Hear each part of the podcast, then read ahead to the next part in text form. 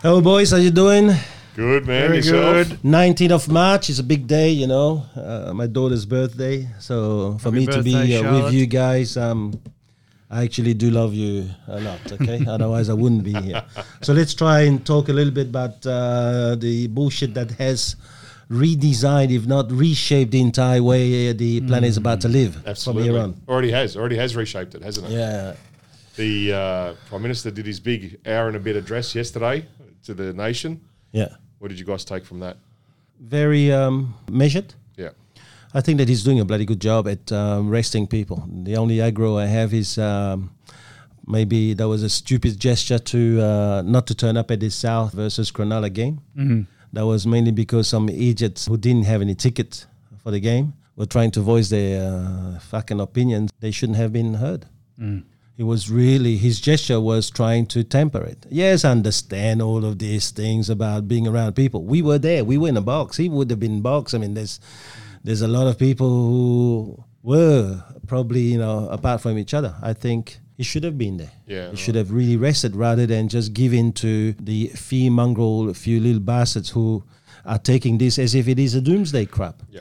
The problem with the timing of everything was he came out first and said that as of, you know, it was on Thursday, he said, as of Monday, we will be stopping crowds going to events. Yeah, but I've got every intention of going to the football tonight. So then the morons, they all jump on it. They all have to. Well, they started with, well, if you can go, if you can go tonight, why can't you go tomorrow? And the only reason you're doing it is so you can go to the football. Just stupid shit. Yeah, but there's been more of that than common sense, unfortunately, or any sense of logic to what's going on. So.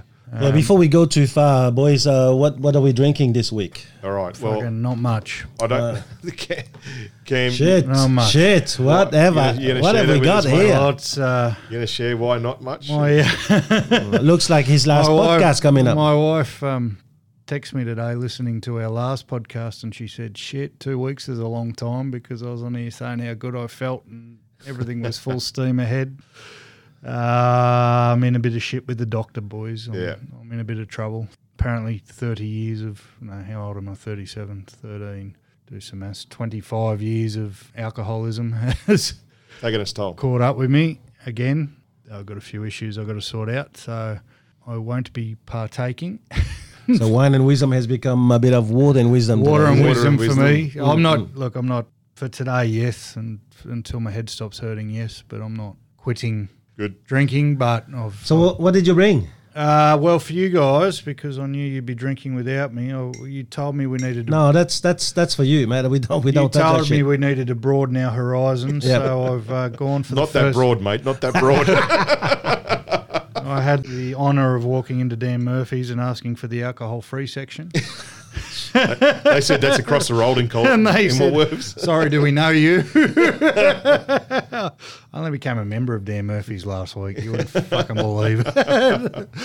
So I've got an Edenvale sparkling rose, alcohol removed for you guys. Alcohol removed. All right, okay, let's try it, because we never know. I mean, I will have to say it will taste a bit like a cordial. Is it cordial? Soft drink? Yeah, no, cordial with tonic water or sparkling water. Right, but we'll see.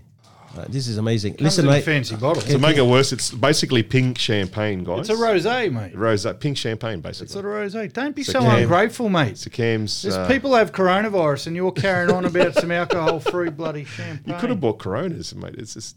No? It's even gonna pop it. Come on, mate. It won't pop it. You know, I will. It's gassed. There we go. Yeah. All right. Okay. He worked out the photos. Yeah, he worked it out. Bloody. He changed it back. He didn't say anything to us. Come on. Stop. Yeah. No. Listen. I'm going to be nice just for the gesture, but there's no way, man. Oh, Jesus. You can at least get me a glass. Come on. It's alcohol-free. I'm on. It smells like a bit like Fanta. No, not Fanta. Creaming soda. Yeah, good. Here we go. Did you drink any? Cheers, boys. Right, cheers. Salute, guys. That's like going to play tennis, but with a ping pong ball. I've never seen it take so long to get a glass to Thomas's lips. Oh, Jesus Christ. I can't. I'm sorry. Oh, Jesus. I mean, you can have. Is it? Get in there. Thank God we got the water.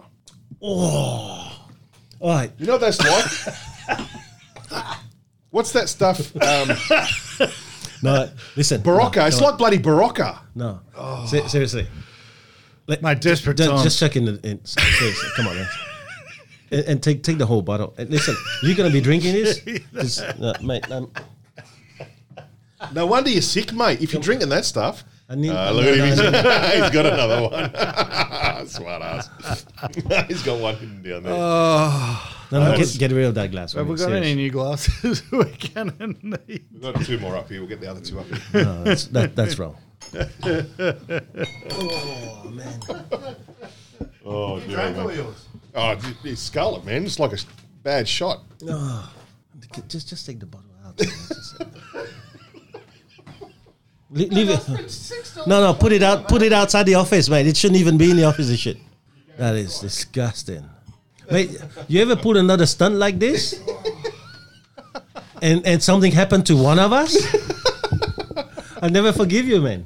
Oh, well, you told me I had to bring a bottle for my mate. So. All right, so what have we got? We'll never do that again. What have you got? Oh, I've got a... I don't think we've done a pin on wire on this one before. Okay. Listen, we don't have to drink the whole lot today, okay? No, okay. I think whatever's left... What did you bring? That's yeah. I've got a cap save too. 216. So we'll have to do the pin on... 2013 cap save, Jake. Okay, all right. Do the pin on wire first. Okay, let's try this first. We haven't done a pin on wire. No, but hold on. Are you okay? I'm not drinking. No, you're not. Okay, you on water? Yes. All right, that's good. All right, let's try this. I'm 100% not drinking. That's good. That is so good. All right, so more for us, Chris. Yeah. This is a Lisa McGuigan Pinot Noir from the Adelaide Hills. Not to be mistaken, she is from the McGuigan family, but she's gone separate and done her own thing. Yep. Right. I haven't actually tried this, but I've had a few of her others. Cool bottle. Yeah. And they're all delicious. So I'm hoping for you guys, for my mate, to 2018 Pinot Noir. We haven't done a Pinot Noir on the show before. Oh. It's all been Shirazes and Cab Sauvs. Yeah, but we're trying to beat each other. So, and we know Pinot Noir is not going to beat. No, that's why we're staying away. So let's have a look. Well, let's have a look. I can't vote. So yes, you can vote. You can vote. You can have a sniff. Thanks, mate. Give it the sniff test. Oh, it's not bad. Give it out there. Give it out there. I'm sure that Charlotte for her birthday may want a glass, mate. It's not bad. For a Pinot, nice and light. Right, you're a red wine drinker, mate. Is yeah. That all right for you? Yeah, it's all right. Yeah, that's a little bit quite different to the Pinot that I expect from New Zealand, for example, or even Tasmanian ones. It doesn't have that finish. Yeah, very light. It's almost good to put in the Sangria or something like that. Well, what about the crazy behaviour that people are showing for the moment with this coronavirus? It is crazy. It's started with all the fight over toilet paper. What is this, man? And then the selfishness of some of those pricks trying to sell toilet paper on eBay. I can't even believe seeing this. I reckon for the moment we're seeing the best and the worst of mankind. Yeah, we've 100% seen the worst. When's the best going to come out? No, I think that we're seeing the best already. We're seeing people who are really trying to show some common sense. People who are actually. Going around delivering stuff to help the elderly. I mean, there's some good stuff. But you know what? This is a funny thing. They don't show that. They don't show that. But you get onto the current affair, they're showing the bloody hoarders, by the way, Vietnamese, who are collecting more toilet paper, more sanitizer than anyone. But they're doing a 7 to 10 minute section just on that. You know? But the person who's going out there and doing... do you know why? Because, man... Man is driven by what's bad. Bad news gets excited. Yeah. Bad news sells. It's simple. Bad headlines makes other people's lives feel better when they see other people in shit worse than theirs. Now, we have to really also understand that there's two types of behaviour that we're seeing for the moment. The people who are panicking, they do silly things, they're getting ready for doomsday, you know. Then you also have people who don't give a shit. Maybe because they're young, because they don't think it's going to get to them, because they learn in the news it's not going to get to them, and that they're not the main target, so they just go out there and do silly things. I think that between the two, maybe they ought to have someone with more leadership. There's a broad spectrum, and it ranges from absolute ignorance about the entire situation to absolute insanity about the entire situation. trying to work out where to sit in the middle in that is, based on all the information that's floating around, is bloody hard work. And where I am on that spectrum changes from day to day. But, mate, there's good and there's bad in all of this. The good thing is we've seen the worst of human behaviour, and we've seen what is actually going to happen when we have a real problem. Yeah. When the aliens come, mate, we've seen exactly what's going to happen. We're all going to turn on each other and stab each other over toilet paper. But the good news in all that is we've seen that, so we know what to look out for and lock your bloody doors whenever we're in real trouble, because we just spent a summer pretending like we were all one and we were all unified, but the same gooses who donated to a charity that can't hand out money are the same gooses stabbing each other over toilet paper now. Nothing that's happened in the last few weeks has increased my faith in humanity, put it that way. I think the veneer of society is very thin, personally. The veneer of society? Yeah. Who are you? You like that one? I looked that up on the way here. You like that? A man of many talents, mate. So put people under pressure, put people under stress, and they're going to start doing stupid things like they're doing. You've got these people going the deep end, like hoarding things. They're now creating an issue for people who want to continue with their life as normal. When they go to the supermarket, they can't buy their normal groceries. It's not even as normal, mate. It's people who are trying to be sensible. We had to lend out a bunch of toilet paper yesterday because everyday people are just struggling, you know. We rang around all our elderly vendors today and clients to make sure that they were doing okay. But it's absolutely crystal. Found one of the guys from our local grocery store out the back packing boxes the other day, and he looked pretty distraught, and he said, I've lost count today of how many times I've been abused because shit's not on the shelves. Like, what? It's not their fault, guys. Leave them alone. I promised someone I'd try and stop swearing, but what the fuck are we doing with our lives? What are we doing with our lives? And it's when the fear overcomes any sense of logic, we're in a massive bit of trouble here. We've got supposedly the best medicine people in the world and our government saying, yes, there's a problem. This is what we're doing about it. At the moment, keep your businesses open. At the moment, kids go to school. At the moment, do all this. And despite all that, we've got people refusing to open their front door because they're scared of what's going on, businesses shutting down, cutting their nose off to spite their face, sports stopping even though they've been given no directive to, you know, people jumping the gun in panic. And I think, you know, we'll probably get onto it in a little bit, but the effect that's going to have on the economy, you think bloody coronavirus is bad. Wait till we've got 1 million people unemployed and unable to support themselves, pay for their houses, pay for their kids' medical bills. You know, wait till that shit happens if you reckon right now is bad. And that's where people are missing the point. Someone said 5 minutes before I walked in here, why don't we just shut down for 2 weeks and it'll fix everything? You know what it'll fix? Coronavirus. Everything else is going to be absolutely fucked. Like, not even a little bit. Anyone who's seen Snatch will know the term proper fucked. Like, and my head hurts. Like, but you're saying that, so they're closing down sporting events and so forth, but that's really the directive from the government. No, it's not, mate. Well, they're banning gatherings. No, the people that have stopped playing I'm talking about. The crowds, yes, but there's sports that have just stopped playing and costing themselves millions and millions of dollars. Okay, instead of playing behind closed doors, is that what you mean? Instead of playing behind closed doors. Right. The NRL, okay. The NRL has a lot of issues, right? But they've said if we shut now, it's going to cost us millions of dollars and our sport may collapse and everything that goes on with our sport, and that's a lot of jobs and a lot of people's livelihoods goes down the toilet. At the moment, we've been told it's safe to continue, so we'll continue until the very minute we're told it's not safe, and then we'll cut it. But right. Whereas people have cut it potentially 2 weeks, 3 weeks, a month early, cost themselves millions of dollars and hundreds of jobs for no reason, and we've got and that's flowing on into society, and part of it's a bit of virtue signalling. Part of it, it's the same as, I donated, and people, you know, posting every time they donate blood or donate to a charity. It's virtue signalling. Look at me, I've done something good in the world. Yeah. So now because one person's jumped the shark and panicked, other people feel like they have to jump the shark and panic, otherwise they're going to be looked down upon. And what we're actually doing is killing the fucking country. Yeah. How are we going to pay for people's jobs, mate? How are people going to be able to afford their houses? Mate, I haven't got the answer. You see how we're proceeding as a society at the moment, and you are right. People are jumping the gun and making rash decisions, but there's a lot of those that are being forced upon us as well. A lot of people are also scared to get it. I think there's a lot of misinformation out there and not exactly knowing people are listening to Facebook. Yeah, but hold on, boys. Australia is relying on the three of us who have the answer, so you can't say you don't have the answer, all right? I've got the answer. We do have the answer. Seeing as though people are listening to Facebook and not the Prime Minister. 2013, Winskinawara, that'll cure it. Yeah. That'll cure any hangover. Mate, it's not even as funny as it sounds. People are listening to Facebook instead of the Prime Minister. So as long as we're on social media, people are going to believe us. No, it's not just Facebook, all right? No, I think that these guys reporting the news are as bad, okay? I think that there's it's pretty bad job being done for the moment. Not by everyone, but mate, you get onto every channel for the moment. Mm.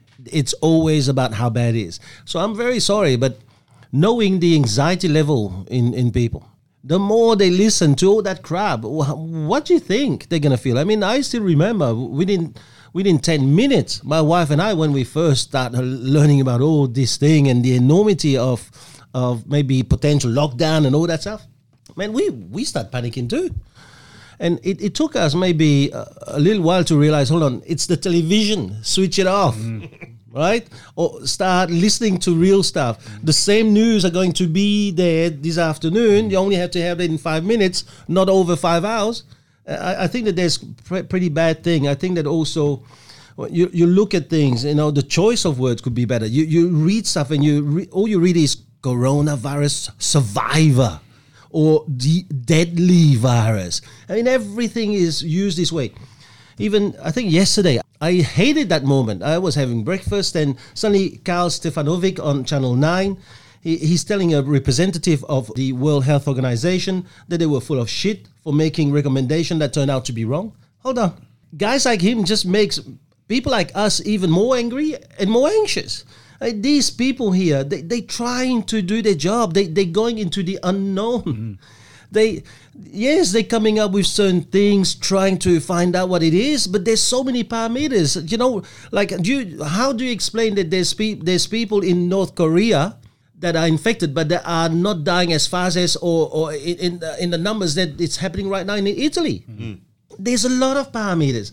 So opening your mouth and saying shit like Karl did, I think it was another thing for hunting for fame, for ratings. Mm. And I think it's wrong. When you have a job like this, when you're holding that microphone, you're going to have to say to yourself, I have a responsibility. Mm. And the responsibility is my fucking talk going to do this a better job? Is this going to bring the audience to a better place than after? Yeah.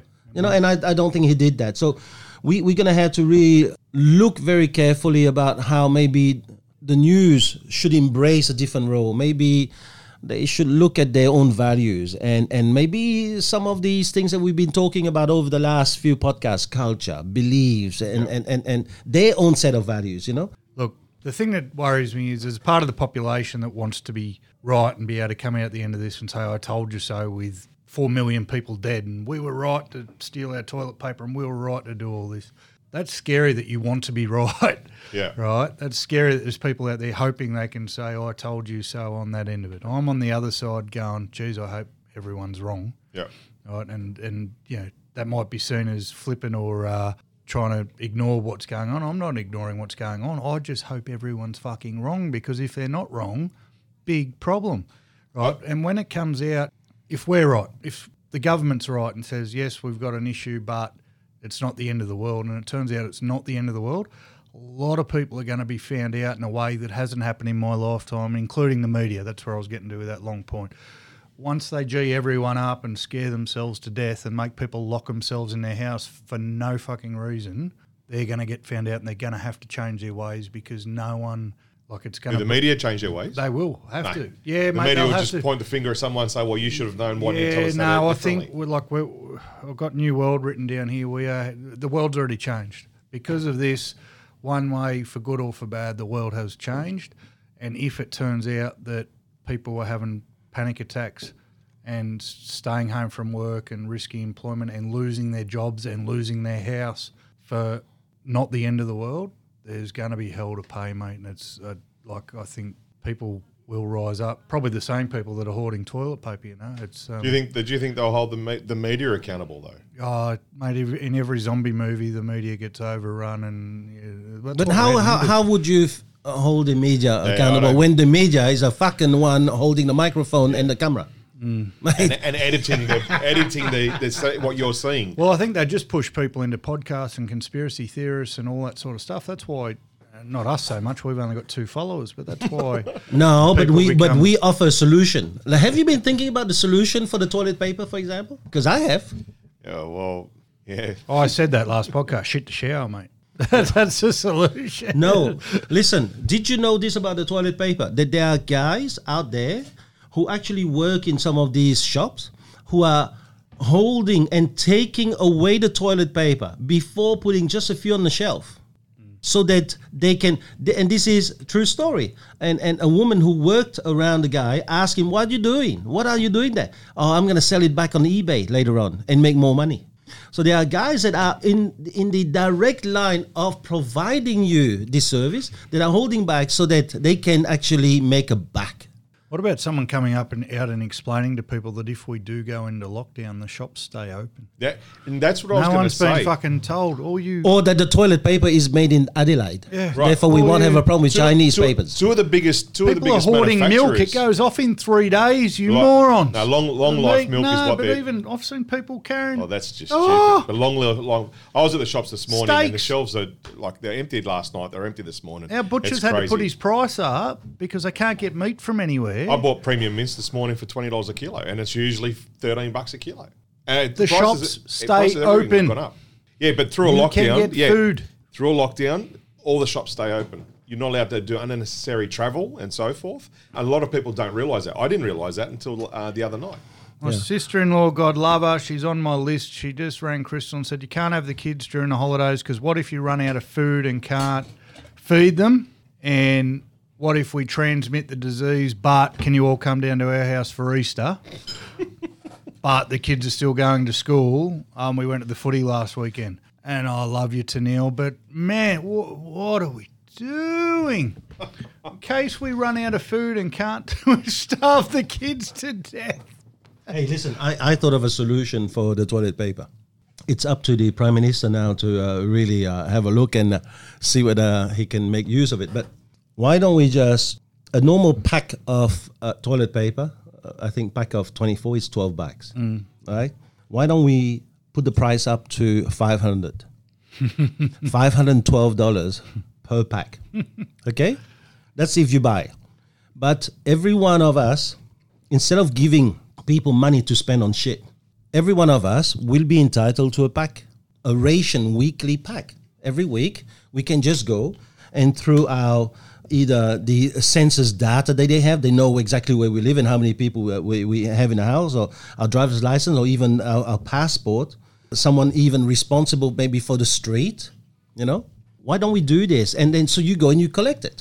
I don't have to have my $7.50? Is it $7.50 allowance now? But put it in the toilet paper. And then every idiot that are going in there to buy when it's on the shelves, right? Charge them $500 something. Pay $12 for the paper. Keep the $500 as a government tax to do something good with it, right? And I was thinking, secondly, all those idiots that are either on eBay or trying to sell it on Gumtree and trying to make a buck, catch them, tax them. That will stop all that stuff. And I don't know. I thought that was a good solution. I will all be dead by then from coronavirus, so mate. I don't think so. Man. Jesus Christ! Look, supermarkets though are imposing very strict rules. Today's my day off, so I usually have a Thursday morning. After I've dropped the kids, I might go and do a bit of grocery shopping, and then off to see my father. My father's nursing home is closed down. We can't visit my dad. Yeah, I thought so. I thought. He's in a Catholic nursing home, so they've put a directive through that only palliative care patients can have family visits. The supermarket. I grabbed 4 or 5 cans of lentils and beans and chickpeas and stuff because we put them in our salads. I got to the checkout. You can only have 2 cans. I could only buy 2 cans of canned fruit, canned vegetables. Only 2 packets of pasta, 1 bag of 2 kilo rice or a grater. Same with the flour. Toilet paper, there was 2 policemen standing there while they're handing out the toilet paper. It's crazy. And this is in the local supermarket. I don't know. 1 pack per person. I'm lost for... I've got lots of words, but none of them provide a solution. I just think you're all morons. I can't mate. We've proved every doomsday prepper right, you know, like all the guys that have got the bunkers in their backyards with loaded up with ammunition and that's, you know, you want to talk about scary, we're fighting over toilet paper. America's buying all the guns. The guns are off the shelves. Jesus Christ, what's coming next, mate? And then conspiracy theory, China's already cured. They started the disease, they're already cured, and the rest of the world's gone to shit. So we better be learning Cantonese soon because the Chinese are coming. Are they cured though? Well, they've shut all their hospitals. They had one new case yesterday. They're just about done with it. And we're just getting started. So yeah, well, don't you believe, again, everything that you hear? I'm not believing it. I'm just throwing it out there, mate. We're going to run out of toilet paper. I just don't know how much has been censored, you know. Now, some of the silly things that really happen, even Woolies with their half-baked solutions. Seriously? A few days ago, I put out a video to our guys, all of our sales guys. Look after an elderly. Go and call a few elderly and maybe go and help them. I think some of these things. No, instead, Woolies and Coles decided they were going to do one of those early hours for the elderly, right? 7 to 8, yeah. So a friend of mine, he's a pensioner, he queued up. Mate, here we are feeling sorry that the elderly is probably going to be the biggest target of this virus. But then we line them up, almost one behind each other. 20 to 30 centimeters apart from each other, right? They're queuing up, waiting for that time to open. Are we silly? And then, this is even worse. They walk in and the essential's not even there. Yeah. And do you know what they say? Oh, I'm sorry, we didn't have the time to put them on shelf. Then why the fuck do you advertise and try to have a little bit of fame, publicity, right? Publicity for yourself, telling shit like this. Mm. You know, you don't say shit like this, have the elderly go through the trenches and they find nothing. And it's not in one place. Afterwards, I heard that it happened in many other places. Why? Because apparently they didn't have enough truck drivers. Then fucking shut up. Now, this is even worse. I went last week because I needed some toilet paper for the office and home. So after I dropped my daughters at their bus at 6:30, I went and queued up at the Woolies in Juro. And as we were queuing up, we were laughing, taking photos of notices saying now 4 per person and 4 pack of toilet paper per person. And I thought, man, when was the last time we saw something like this? And here's the thing. This Asian girl in Woolies Juro, she saw everyone queuing up behind one of those automatic door. You wouldn't believe it. Just for fun, the bitch opened the other door. Man, what kind of a fucking sick mind that fucking Asian girl in Woolies, in Juro, could find in a time where everyone who shouldn't even be there is worried about whether I'll make it on time to the shelves and whether I'll have another pack because I'm 10 meters behind the queue. And then you do shit like this? Ah, oh, man. He's got me covered, the big fella. Yes! Take them. No, this shit really worries me. Do you know, instead it's of that, scary, mate, what about Woolies? Scary. Woolies is making money, right? Coles making money in this day and age. Maybe the plane industry, the all of these industry like hospitality, restaurant, we're being hit, right? Big time. But then Woolies is making good money. Do you believe this? That to fucking push your chariot, there is no hand sanitizer.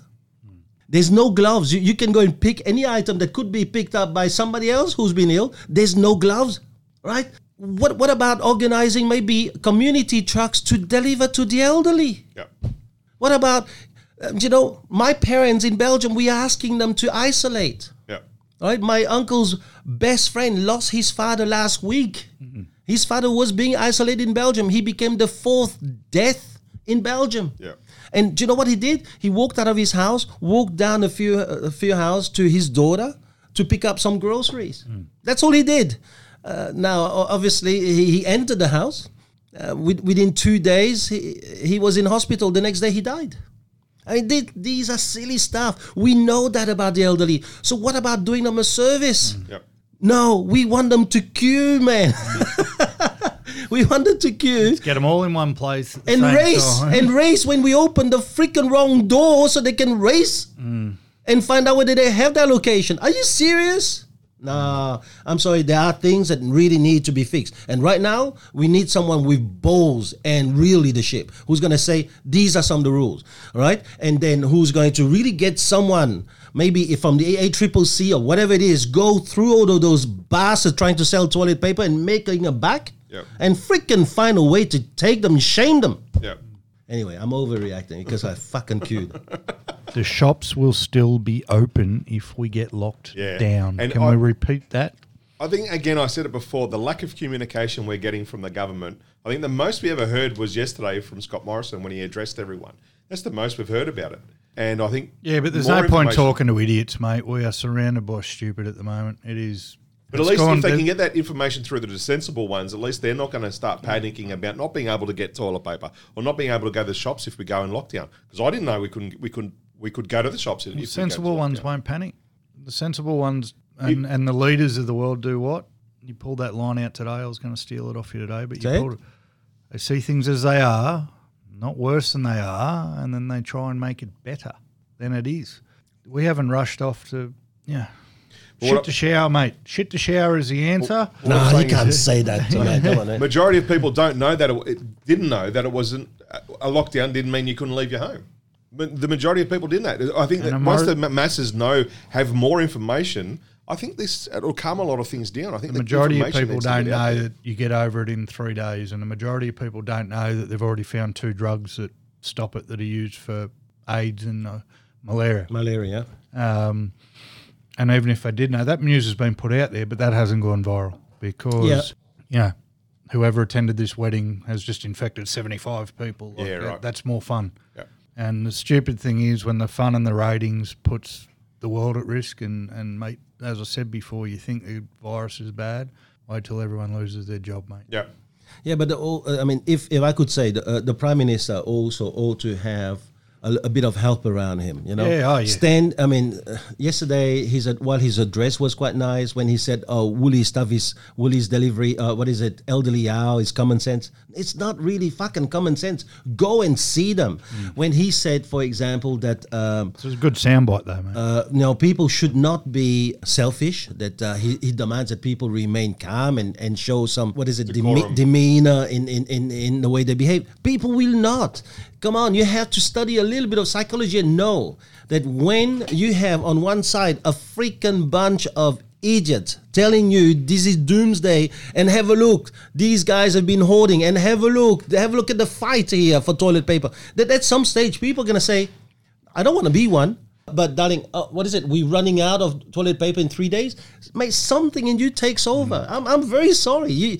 There are things that you're gonna have to do to counter the worst in human behavior. This is why we have the police. This is why. Listen, if people could drive fast, they will all drive fast. That's why we had the police to stop people from speeding. If people could drive while they drunk, people would do it. But so that's why we have some of those rules. Yeah. Well, you have to have rules in this time of madness because you have the elderly trying to... She came in first, right? That was before the hour was up. She came in first. She's trying to get to the aisle as fast as she can. But then that younger dude's run faster.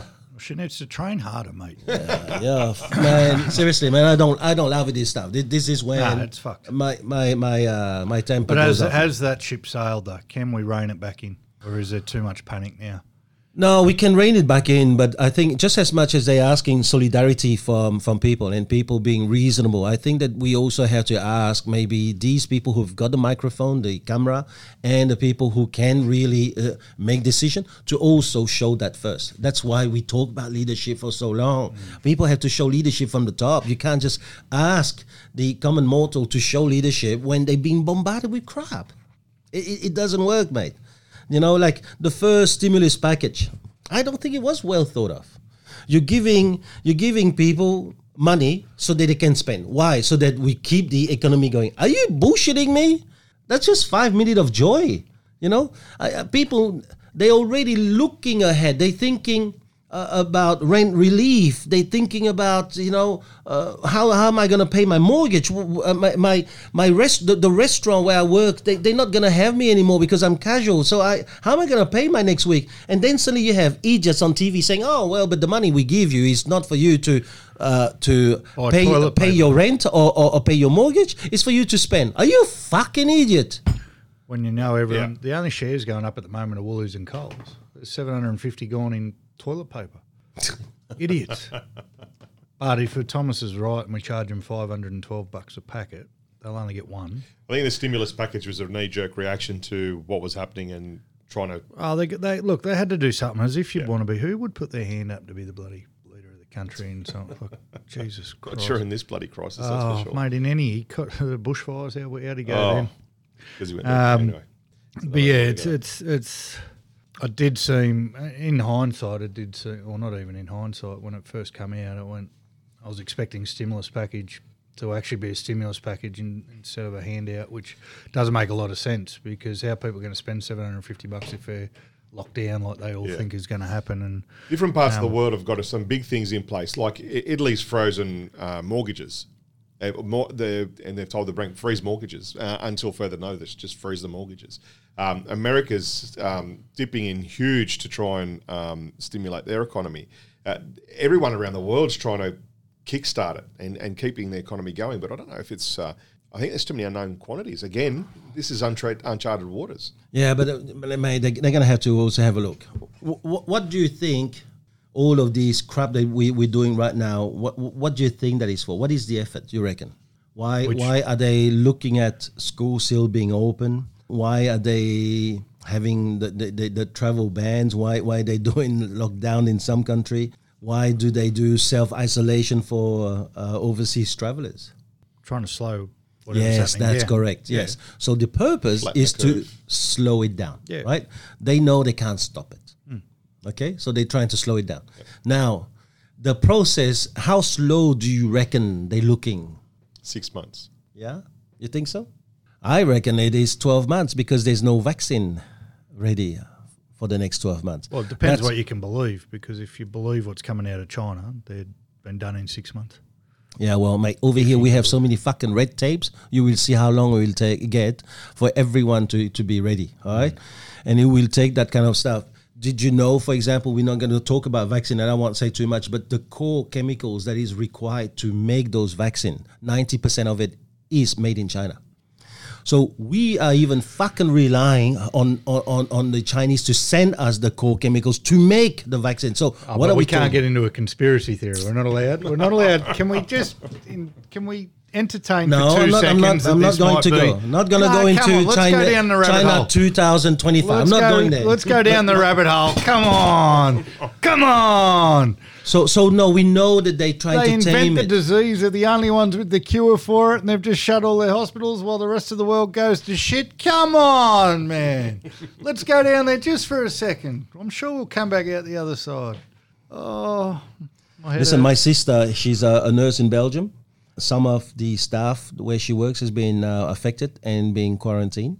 A surgeon actually who works in her own hospital fell into a coma. He actually felt a little bit unwell during an operation and had to test and they found out what they had, the corona. He's now lying in there, intensive care with a respiratory machine, keeping him alive. And the rest of the staff who was in the operation theatre has been quarantined. So the way I look at it is this. If shit hits the fan with our healthcare staff, everyone's we fucked. Yep. Right? Absolutely. I mean, maybe not us, but our elderly, our young children. The mortality rate above 80 is like, if you get it above 80, you're basically done. Oh, that's a bit morbid, mate. No, it's the truth. It's the truth. If you're 80 and above and you get the virus, I mean, I think it's an 80% mortality rate, something along those lines. Yeah, as soon as it goes underneath that, it drops considerably. When you're in your early teens and 20s, 30s, 40s, it's like 0.2%. So let's look at the economy now, boys, because we have the answer. So they actually rely on the three of us in Little Bochum Hills to come up with the answers. You might as well just come up with something. I think they're in trouble. We're in trouble then. So we're in a lot of trouble. If we're going to come up with the answer, they're in trouble. I think part of it a massive part of it goes back to what we mentioned earlier. Just look at what's actually going on, not what you've imagined going on, because the longer we can keep businesses open and things ticking over, the more, whether it's 6 months or 12 months, the more of that we can chew off without shutting the whole bloody country down. That gives us something to hang on to. You know, I don't know where real estate's going. I don't know. I don't know. I'm not old enough. I haven't seen enough major world bloody crisis to know. But unfortunately, I guess logic would suggest that if people are losing their jobs, they're going to lose their houses as well, and someone's got to sell them. So that's, you know, that's shit house. We just went through a market like that where the only people selling were death, divorce, or finance. I think that's one thing we've got to be careful of. We've got to keep spreading the love, guys. We've had 5 calls in the last 2 weeks to go out to listing appointments for divorces. Right.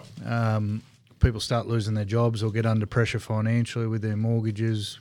Arguments start with the husband or wife or each other. I think we've got to be real mindful that everyone's going through a whole heap of stress at the moment, whether it's justified or not.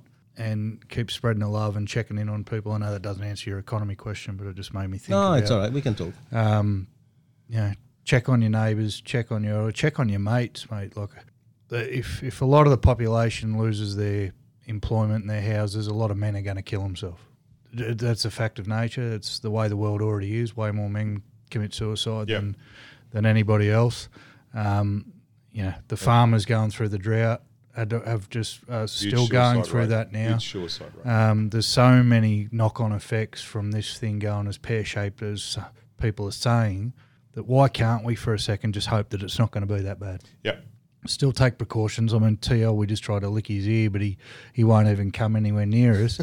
Be sensible. Take the precautions we're told to take, but you cannot shut down the world on a whim or some fantasy that's saying, or Karl Stefanovic says, guys. And I don't even mention his name anymore, man. I'm so sorry. Speaking about businesses and moving forward and keeping the economy running, what would you say to a business that is directly affected? So let's say we're talking to a restaurant. I've got a mate who owns a restaurant in Gosford, and he put a post out yesterday. They haven't shut the restaurant down. They had 70 seats. They've taken 30 of them out so people can sit further apart from each other. Yep. He's made his whole menu available for takeaway. Yep. You know, I don't own a restaurant, but there are other options. Yep. Yeah, so there are people who will be looking for options. But what about a business where people don't have any other options? The travel agent. So, that's very unfortunate. I mean, and I don't know how their industry works when they get paid their commissions. They only get paid when you go on the trip, mate. When you get on the plane, mate. So they'll book, I just sold a house for a travel agent. People book 2 years in advance and you don't get paid. It's like a 2-year settlement. Yeah, right. Okay. Well, my travel agent's going to hate me.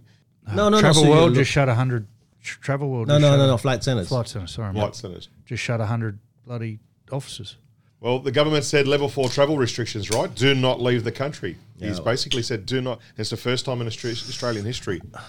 Here's bottle number 2. What is it, Thomas? Let's try this one here. Leo Gate, that is Hunter Valley again. It's called the Great Crashes Cabernet Sauvignon 2016.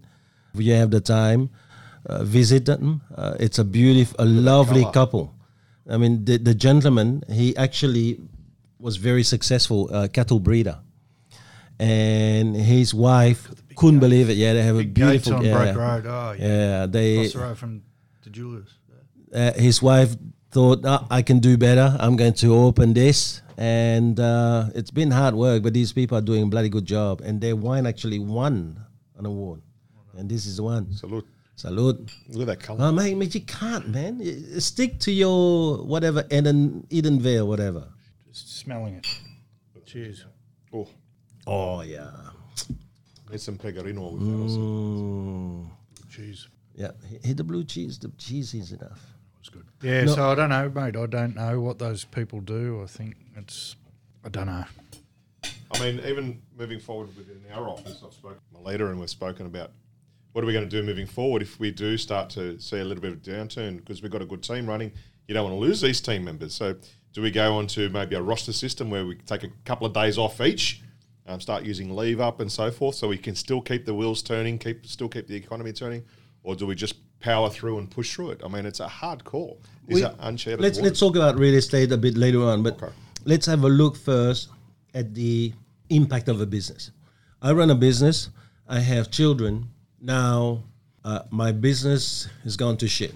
I run a restaurant that is now going to under half. And if it goes under half, actually, it means there's no money for me. I'm just paying to survive. Now, I'm running a gym. Gym membership's going to go down. I mean, who wants to sweat with their buddy next to another guy? You never know. The government shut them in Sydney. They just shut all the gyms. So you're gone. So what happened now? Well, then I'm going to let go of my casuals, right? I'm going to start letting go of staff because when I let go of a staff, that is going to be a bit of profit back to me, or at least cutting my losses, correct? That staff now has gone home, can't pay for his children or her children's livelihood. I'm affected too. We're all going to buy less. We're all going to do way less. So it's a trickle effect. So suddenly now everyone starts to be impacted slowly. And so another guy could be making decisions such as taking the children off the private school because they can't afford that anymore. So the children's life is also affected. But I know one thing for sure.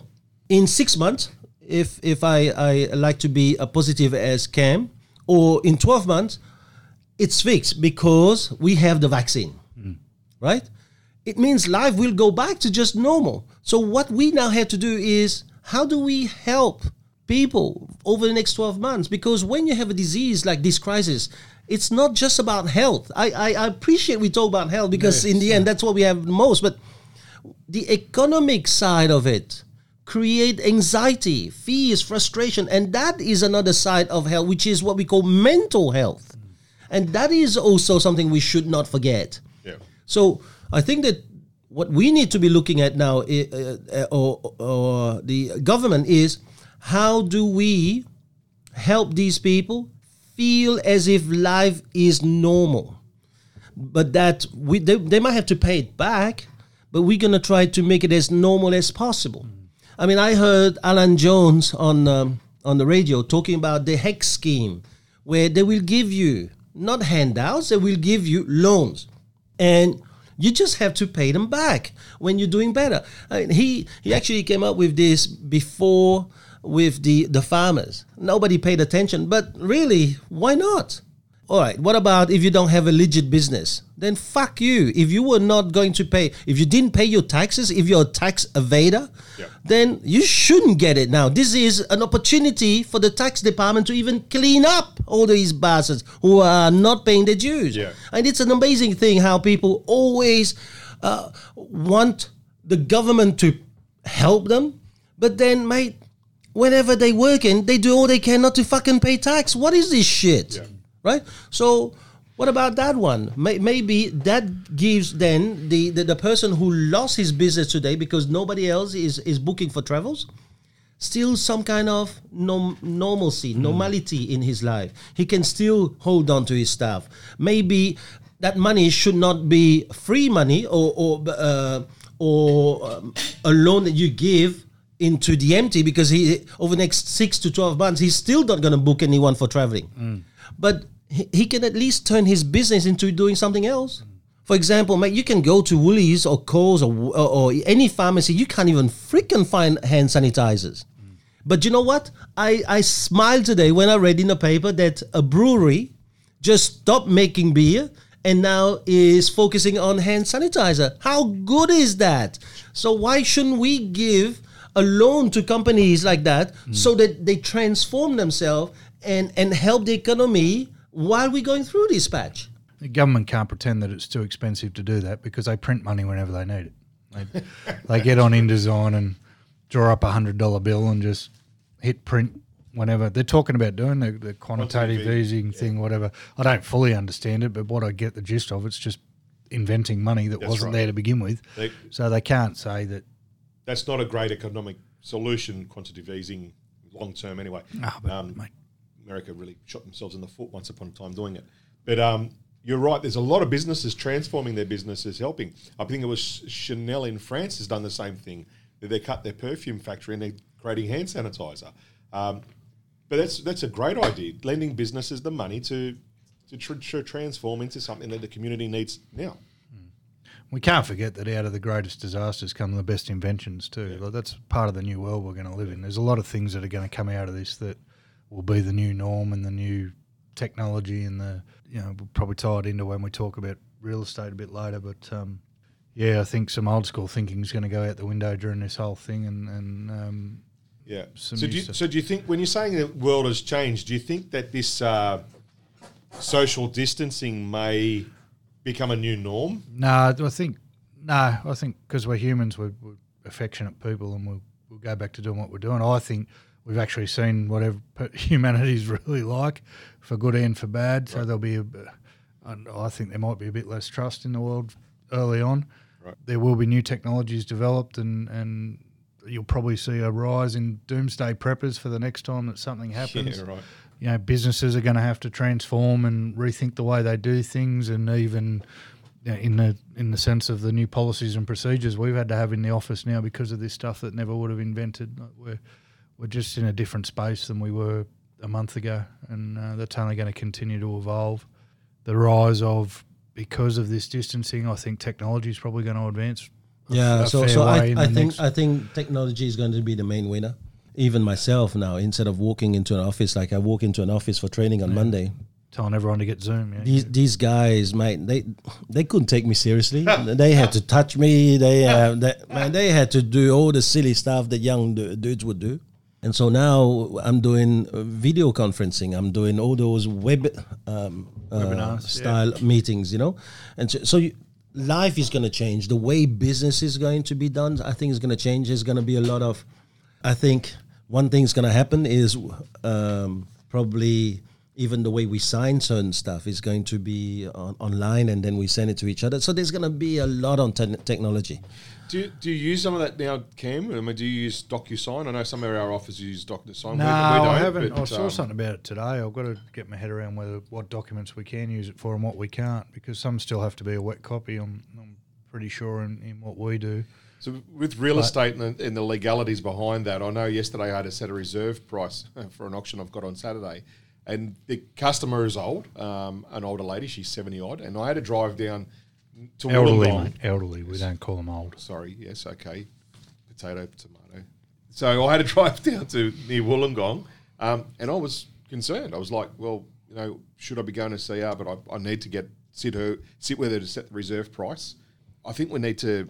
Real estate itself needs to evolve that. Oh, everything's going to change there, mate. Yeah, okay, so let's have a look at some of the change then in real estate. What do you? Well, I think some of the technologies that have been on the fringe for a little while now that a lot of the old school have been pretty slow to adopt are going to become mainstream, like virtual tours, electronic signing, artificial intelligence for doing certain things.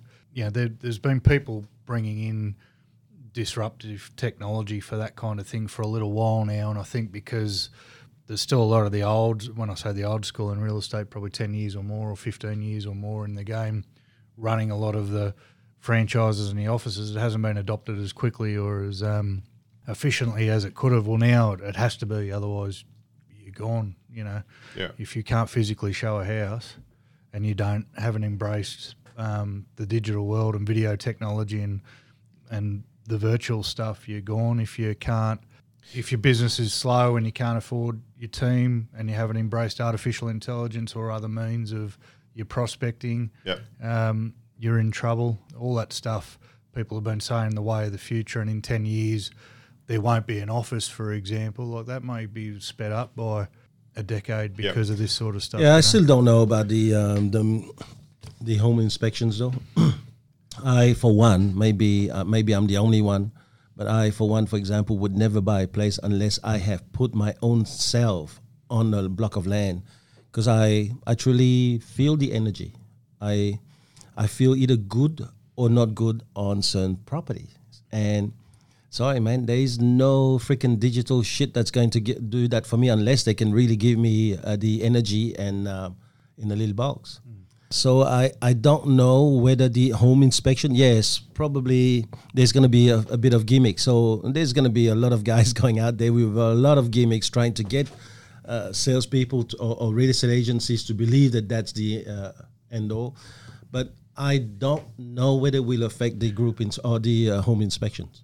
Yeah, just it depends on where this thing heads as far as, but even how do you, as far as we'll take your example of 12 months, even surviving the next 12 months, if you can't, how do you show a house? So I think someone mentioned in that meeting we had the other week that Google will do glasses now that you can load a floor plan up into and put the glasses on and actually walk through. There's all that stuff. That, yeah, it's all there. I understand, yeah, I understand that nothing will replace human contact and that thing except when you can't have human contact or that thing. So I think one of the first things probably that's going to change real estate is there won't be any more caravan or group inspections of houses. I think that's going to be gone. And quite often a lot of these things that are coming in are going to stay, you know. Home sellers are going to be quite reluctant to see people allowing, what is it? I was talking to Sam. He had something like 35 set of people to walk through a house on Saturday. Man, that's a lot of people, right? If your tenant, for example, would you allow that? Yeah. If you're sellers. And then someone said to me, oh, well, if you're sellers. But, you know, on the other hand, if I was a salesperson, I'd say, hold on, Mr. Seller, you're going to be moving in 6 to whatever weeks. Yes, it's minimum 6 weeks. So why don't you just move out now? What is more important for you?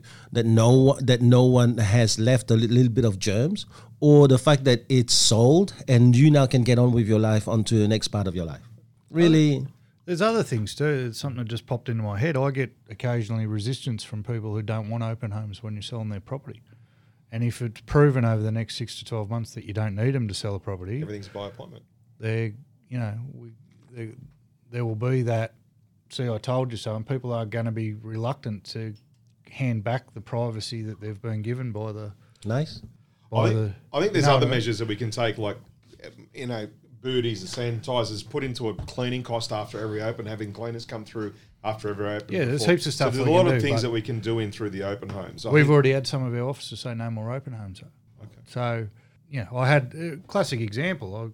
When I go in and sell a marketing package, I sell the virtues of having a sign out the front, a photo signboard. And, absolutely. A month ago we had a listing where the guys were adamant that they weren't going to have a sign, and I was adamant that they were going to have a sign, and I won that little battle and got a sign out the front. But then 2 days later I sold a house over their back fence that didn't have a sign out the front. So straight away he said, you told me I needed a sign. To get the highest price. Yeah. To get the highest price. So they sold, but they didn't get the highest price. But that's the thing that's going to happen when that's the, well, they actually got a bloody good price. Yeah, I knew they were going to but that's the same thing that's going to happen. If we say we're not going to do open homes anymore and houses keep selling, people are going to say, well, you know what? It's been fine for 12 months. Let's just and you'll get more. So the unintended consequences, or whether that's a consequence or not, but I think I see that being part of the new – well, we're moving into as far as what we do for a living. You know? I think we'll see new factors coming in. I think this will be a disruption, and we'll go back to the norm. Eventually, we will go back to the norm. There's no going back, mate. The world's changed. No, I think there is. Where are we going to go back to?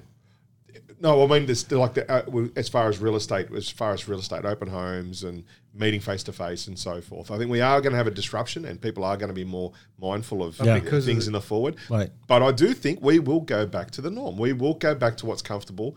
In 12 months, 18 months, whatever it may be, there will be new things, new items that we may be using, DocuSign and whatever else, teleconferencing, training. More videos to present the property. Right. Absolutely. I think, but and Thomas said before, and you're probably the same, I would not buy a property if I couldn't touchy feel it. Yeah. Yeah, I think that high touch is here, and high touch will never go, no matter what. Of our human maker. By definition, we're not going back to the norm, because if new technologies are developed that help us be more efficient during this period, then we're not going to discard that as soon as this period's over. So, even door knocking, boys, what's happening now? I mean, what's happening? Your people door knocking? Do they stay 2 meters away from the door? What's happening? We said that to the guys. We said staying back a little bit from the door. If you don't feel comfortable door knocking, you want you hitting the phones. And if you are going to door knock, be smart about it and so forth. People may not answer, and I know Cam's mentioned it before. You've had people cancelling listing appointments. We've had a few appointments. Well, yeah, but that's not because of spread of disease. That's because of loss of like we had someone who works on cruise ships who can now no longer do anything. We've had some retirees who the stock market's destroyed their super, so they can't do. But we've had people saying, "Do not come. We're scared of the corona." I've straight out had that. Objection. I've had a staff member abused on a door because what are you doing door knocking? You're just going to be spreading the disease. Like, so we spoke about it. We're still going to do some, but we're not going to do as much until the fucking hysteria dies down because it's what it is. And when they work out the person walking the street to say hello isn't trying to kill you. Yeah. I think... But everyone's home, so phones are working beautifully, bro. No, I'm serious. That's what we're doing. I've got two offices where the phones don't work because no one is home. And even pulling up here today in the car park, I've never seen the car park that bloody empty. Yeah. I mean, there's 4 cars in the entire car park at the front. And I coming here today, and you said the same thing. The road was, I went the M7, you come down the M4. M1, sorry. And it was empty, right? A 45-minute trip for you, which is usually an hour and a half, right? Oh, no. It took about 20 minutes off. So, and my trip was good too. So the car parks, I mean, the roads are empty. So people are obviously staying home. So it's a great time to be ringing. It's a great time to be creating contacts. You don't need to be talking to them now. You don't need to be going out and seeing them now. You just need to be talking to people and creating the start of those relationships with them. Yeah, but instead of maybe asking them whether they just want to sell, it's also asking them, are they okay? Do you need some toilet paper? Do they need help? Yeah. Do they need some assistance with certain things, you know? I think that we're going to have to go that extra step. So in that respect, maybe high touch is going to be better. I mean, we talk about no touch policy, but maybe we're going to touch them in a different way, right? Maybe we need Wiseberry toilet paper. Oh. We've got Wiseberry umbrellas. We've got Wiseberry soap. We've ordered them, candles. But they stuck somewhere in China. It's coming. Better be 3-ply, mate. I'll only be on 3-ply. You know, my son made a joke the other night. You know, there's those shows, Extreme Cheapskates. No. There's a show, Extreme Cheapskates. So you get a roll of 2-ply toilet paper, and you can make 2 rolls. So 2 single roll plies of toilet paper. Yeah. Maybe not when I'm having my cheese. I think big teams are going to be separated in small teams, boys. I understand one of our offices have gone into pods, little pods working from home. Yeah, because when if a mini team is exposed or been affected, you don't have to shut down your entire show. You know, I think that some of those things are pretty smart to look at doing.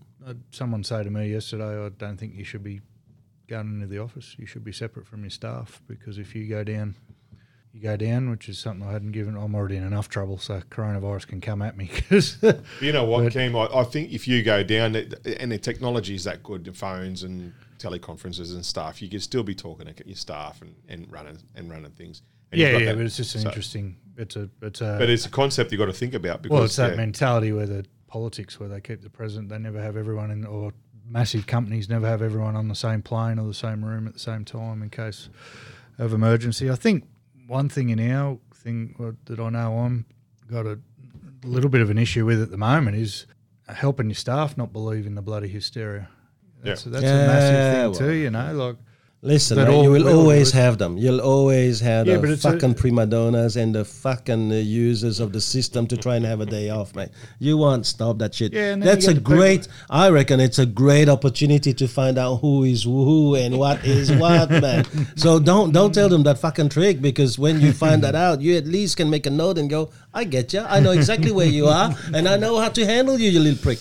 I think that the... But it's an unforeseen... It's a thing for all businesses, not just our business. Who was telling me? I can't remember. Oh, mate. Stop doing shit like this, man, because maybe you... I've had a mind blank, but someone told me that there was 70% of their workers had called in sick as soon as that... Yeah, well, started, maybe you know? That's 17... And it wasn't real estate. Buddy, useless story because I can't remember, but... Parliament. No. No, stop. Parliament's working very, very hard, right? These guys to come up with whatever they come up with, even though some of the shit that they've come up with is useless, they're still working pretty hard. But in our little business, boys, the no desk sharing will have to be there in terms of policy. Yep. So if I'm working my desk, there's no way that you can come and work at my desk. So those kind of things, I think... Also, workstations will have to be stationed a little bit further apart from each other so that people I think these are the things that maybe leaders have to do, you know, to make sure that our staff's comfortable. Mm.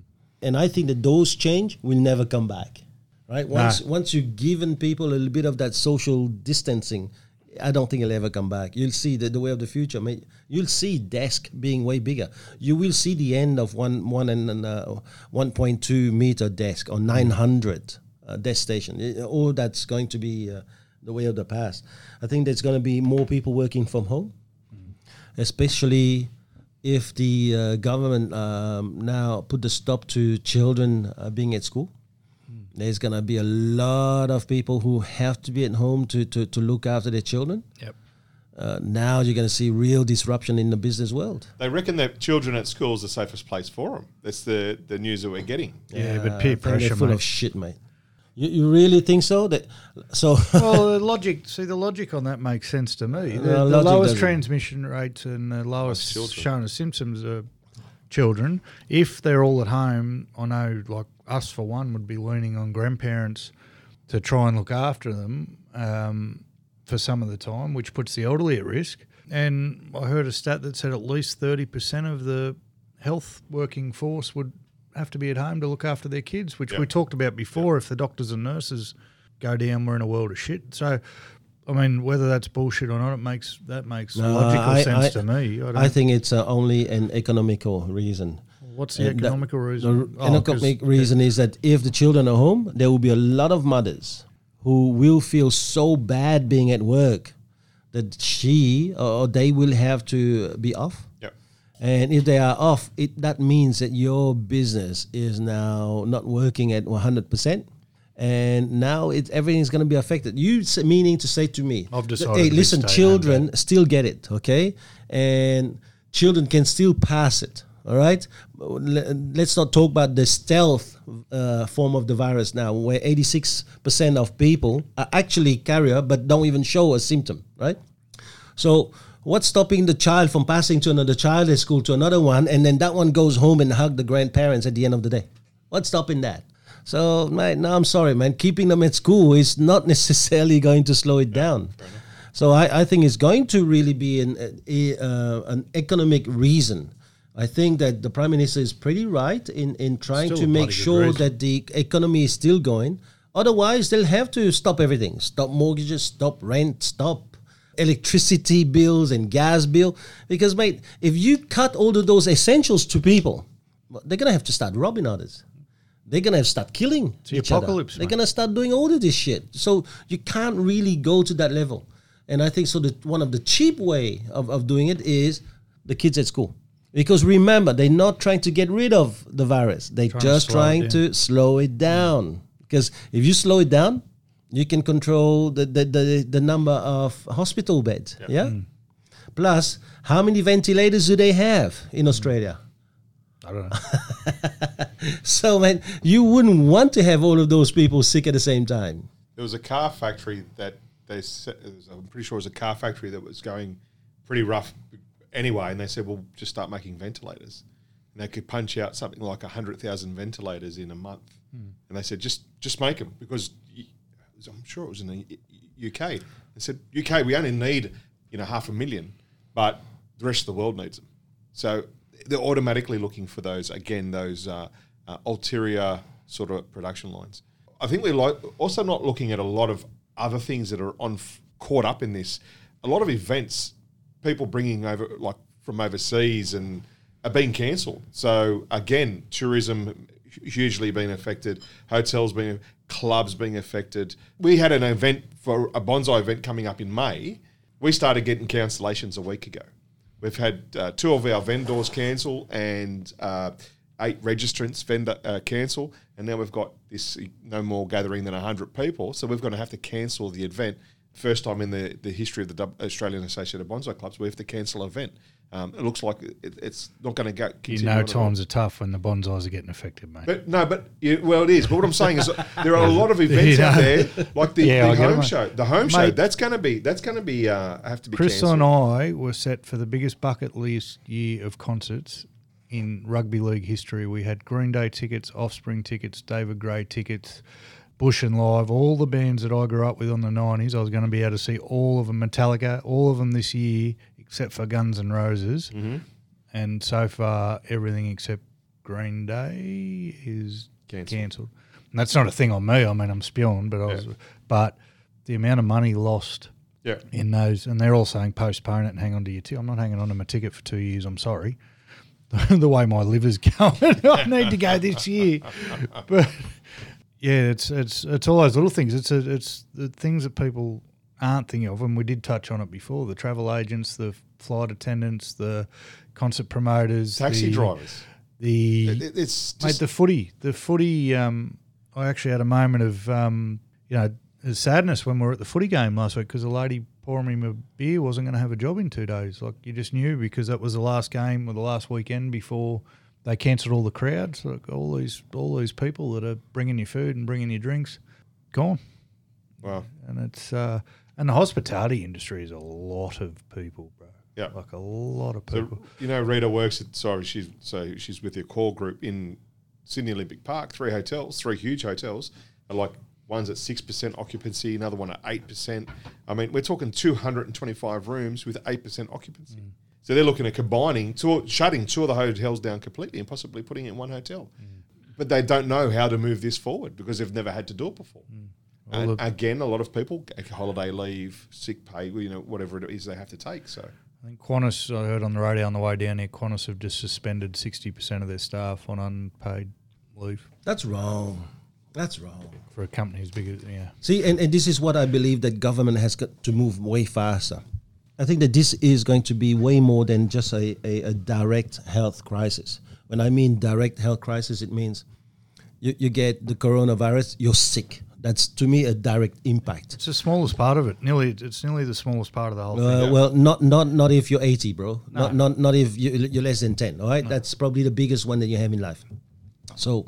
But I think that still, for every one of us, there is an indirect health impact to this crisis. And, for example, yesterday in America, the Treasury chief is warned that unemployment will hit 20% if the government is not acting fast enough. All right? Do you know that the Great Depression unemployment rate was 25%? So can you fucking imagine 20%?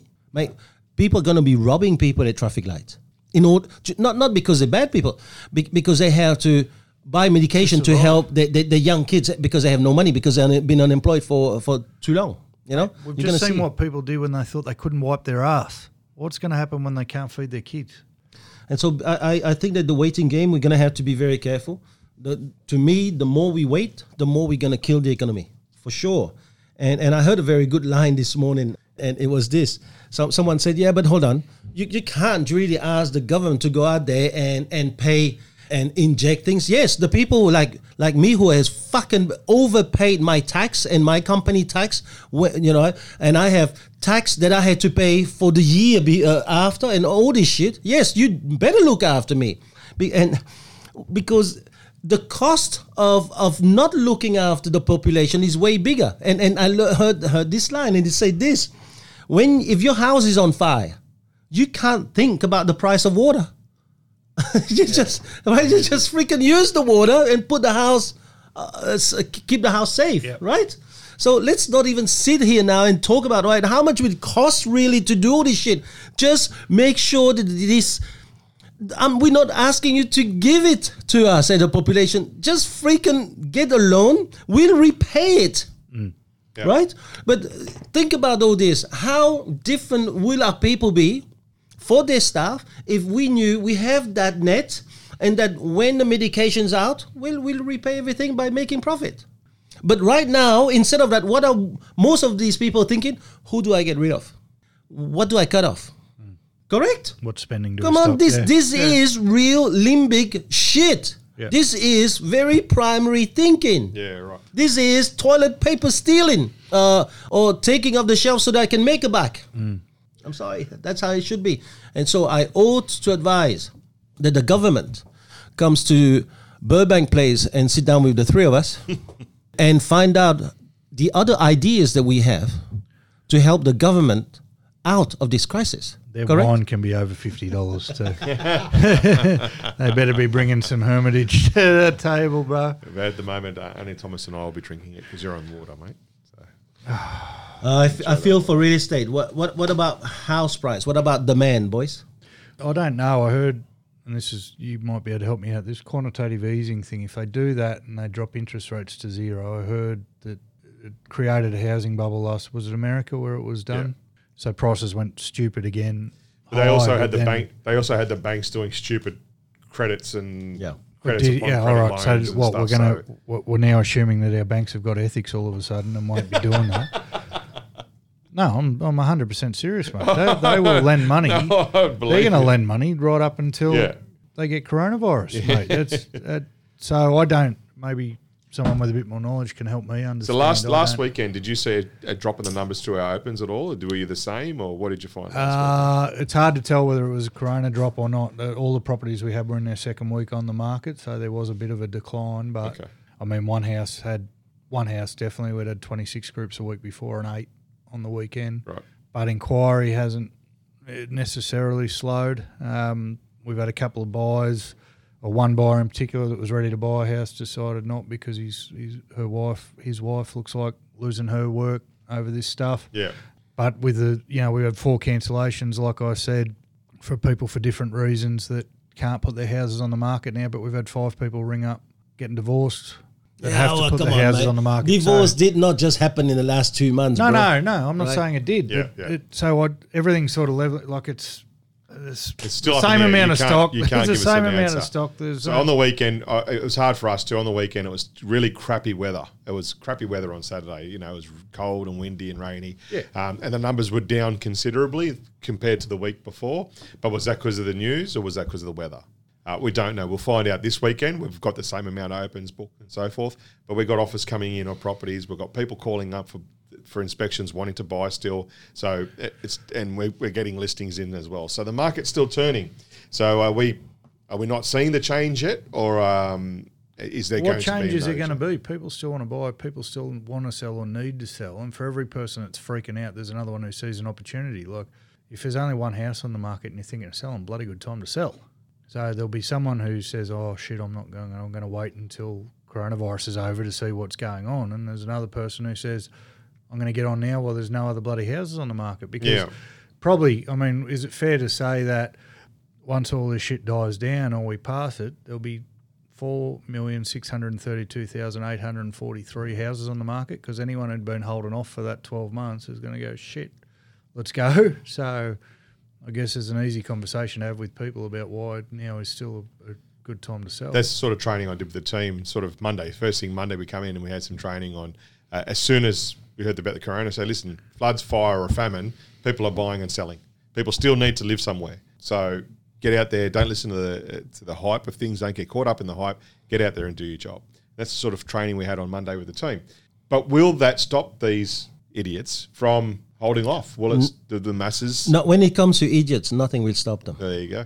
Okay, but so what you have to do is to find sellers who are sensible, who understand that maybe if I just let my house go at a discount now, I can get on with my life because I have a next part of my dream to go to.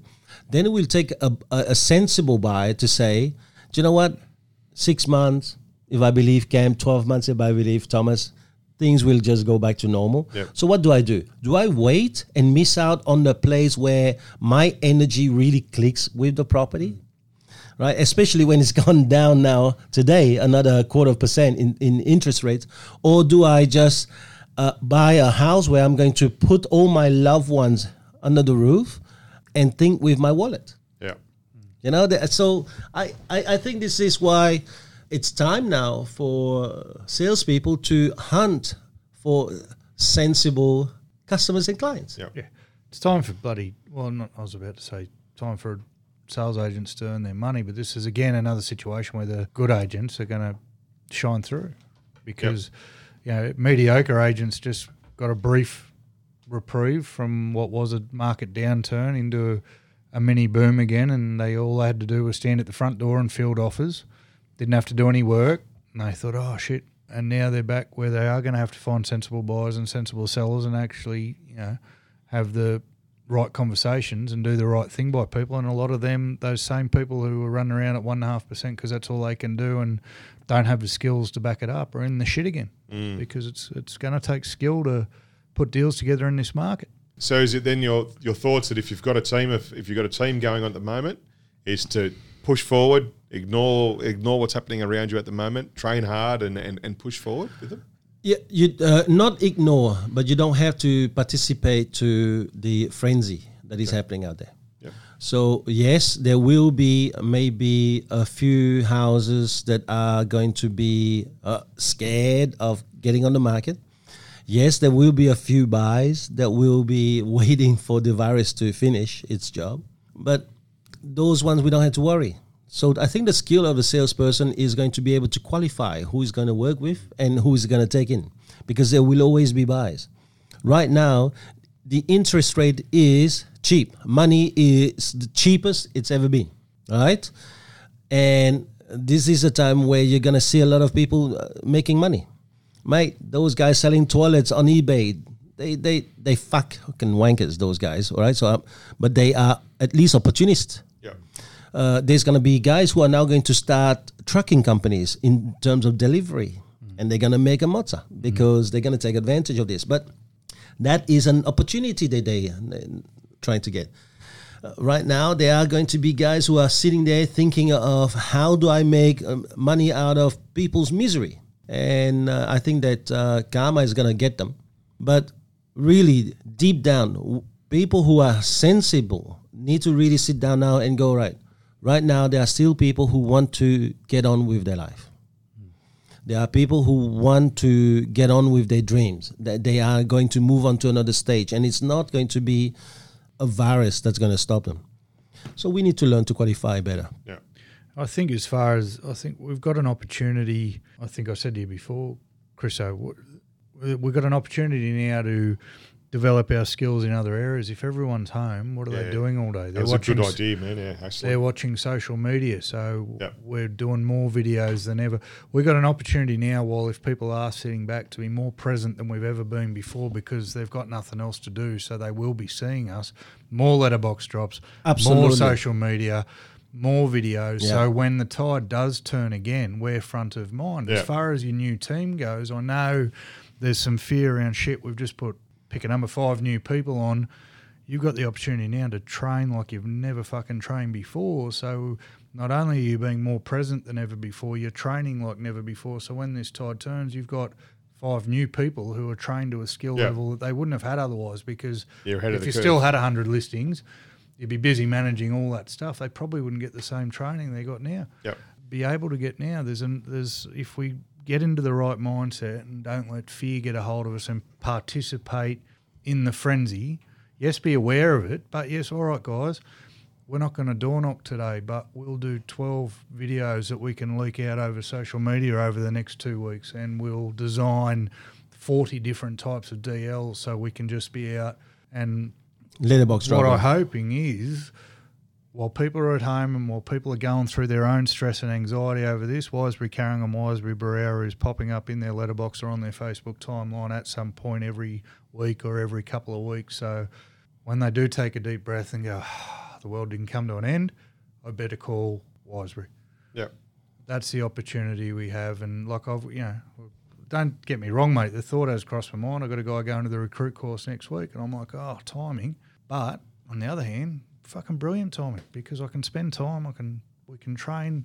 I think Thomas has a line. I think if you're not, the only 2 things you should be doing is training or prospecting. It was, in an office, there's no dead time. You're either training or you're trying to find new business. Yep. I might have paraphrased and misquoted you, but it's something along those lines. We've got a perfect opportunity to do that now. It's true. Perfect. So it's not glass half full, it's not glass half empty, but let's hope that all the doomsdayers are wrong. Not be sitting there going, fucking told you so. Yeah, but doomsday are probably unemployed idiots, mate. And now they've got plenty of time to come up with all that shit. All humans. Do you know, I received last week a message that says that an Italian doctor has come up with some stuff, and then I've received it since, like, from a few friends, the same thing. things like, you know, drink hot water, or if you hold your breath for 10 seconds and you don't have, mate, all bullshit. But when people are anxious, they want to cling on to this shit. And those guys that running myths, they start with something that really happened with a doctor in Italy, right?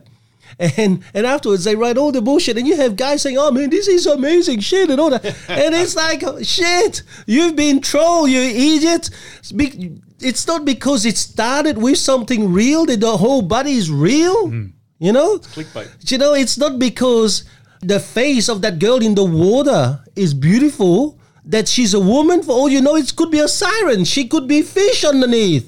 How do you know? And then I think that people are going to have to start exerting a little bit of that common sense, because you have guys that are running around believing everything, my every purpose. Then they're coming up with like, let's make some shit today and let's put like double hand sanitizer and then you're now going to do this. Yeah. Sit down. Your leader. Breathe. Look at things the way they are, not worse than they are, not better than they are. Yes, property managers are going to now have to change the entire way of working. Property managers may stop doing so many inspections.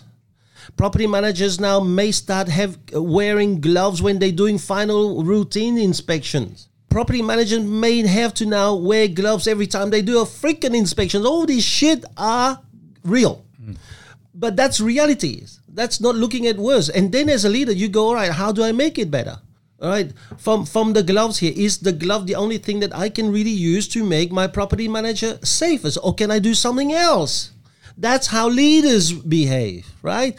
Leaders don't jump on the bandwagon and fucking and you know what's nice about that message? At the end of every one of those fucking bullshit messages, it's, if please share it with other loved ones. Mate, that's how you freaking spread a virus. Can everyone listening to this jump on Messenger now and bombard Thomas with some spam articles about you just to fuck with him? No, there's one thing I've learned. Like, I've received this from my in-laws quite a long time ago. They used to send me shit, you know. But before I used to say shit, I'd do some research. I'd go and find out who actually wrote the article. And then from that on, I would go even further. And then I have a look at how many people are writing about that article. Mate, that's how you do it. Like, how the hell does one person come up with the truth and the whole world of journalists missed out? Who was the first person to run out of a supermarket with 10 packets of toilet paper that the whole world is now going, like, that started with one person. How fucking moronic are we? No, he won though. His neighbour's gone, oh shit, he's getting toilet paper. Someone told me though, the guy who runs Quilton come through and said, guys, we have a pallet of toilet paper for every Australian person. In our warehouse, we have a pallet of toilet paper. So we're not going to run out. They got the 3-ply shit too, mate. Yeah, well, that's like well silk. Listen, mate, then he should have done something about that elderly lady who ran into, I think, how many? 9 shops and was crying because all she wanted was just one. Yeah. And for some reason, that manager of that shop she went into had some in the bag. Bullshit for some reason. Anyway, but for that reason, he got it, right? So what about that person? So the Quilton, whatever it is, right? Instead of saying shit like this, make sure that our elderly don't have to ask for that. You imagine? I mean, I went to a function last week. Mate, at the end of the function, I said to the table, when was the last time you talk about toilet paper at a luncheon? You know, because I find it weird. We're talking about toilet paper in the middle of our meals. And I find it fucking repulsive to have elderly who have paid their dues with their life, who have paid taxes. Yep. And now we're asking them to fucking queue at 7 in the morning, and it's getting cold, man. It's not summer anymore, right? Sure. 20 centimeters from each other when we're telling everyone, stay away from each other for 2 meters, right? Yeah. And then when we open the freaking door, the shelf's empty. Crazy. Come on. The whole world's gone mad, bro.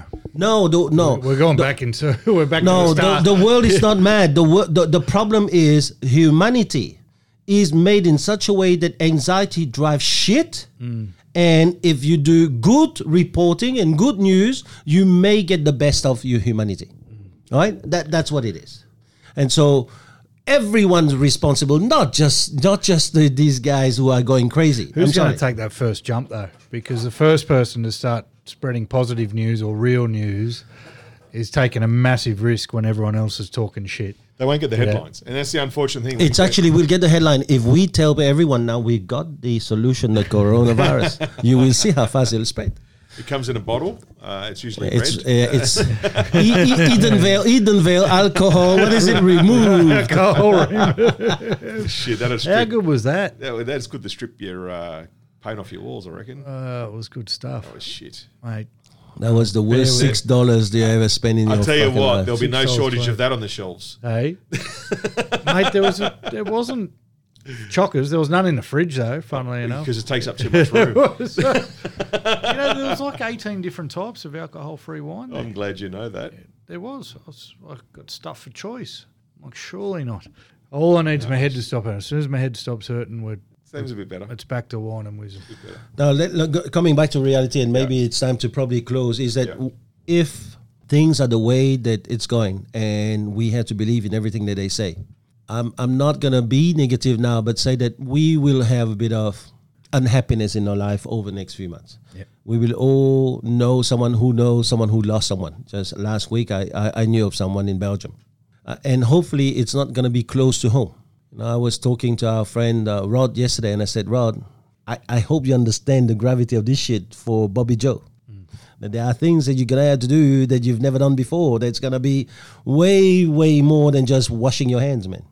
Because this kid 2 weeks ago was with collapsed lungs in a theater, right? And this is a respiratory virus. And so these stuff is going to be heavy. Absolutely. So we're going to go through, I think, some of these hardship. Maybe this is not the Third World War, but it's definitely going to be the Third World War for us. The enemy may not be another human. The enemy may be just someone in your family who just brought the enemy that was hidden inside. And so I think it's a time really to take some of this shit seriously. I think I keep on saying it. This crisis is not just health. We understand the health, but it's also an economic crisis, which in turn will indirectly impact on the health of people who are going to have mental depressions and mental issues. The new norm is here. We're going to have to put up with this new norm. I think in saying that, you're wise words, mate. I think we need to go against what these crazies are doing and as you said, worry about each other, worry about the elderly, call your mates, and you know, if you know someone who's having a hard time, just have a phone call. I think Cam brought up before about the farmers through hard times, that suicide rates go up for men and so forth, and it doesn't eliminate women either. I think we need to be more mindful of each other, reach out to each other more often, and that's the wonderful thing about technology, is that we're very in touch with each other with a few clicks of a button. Yeah. Spread love, not fear. And mate, spot on, eh? Yeah. Try and get 1 + 1 = 2, not 120. That's fucking good. Spread love, not fear, mate. Absolutely. Awesome. Well, listen, boys, thank you very much for today. Cheers, man. All right, boys. Let's share it. I hope the Prime Minister knows now that we have the solution. He just has to call us. We are waiting for him at Solid Circuit. 1-800-Wiseberry. Thanks, boys. Thanks, mate. Talk to you soon.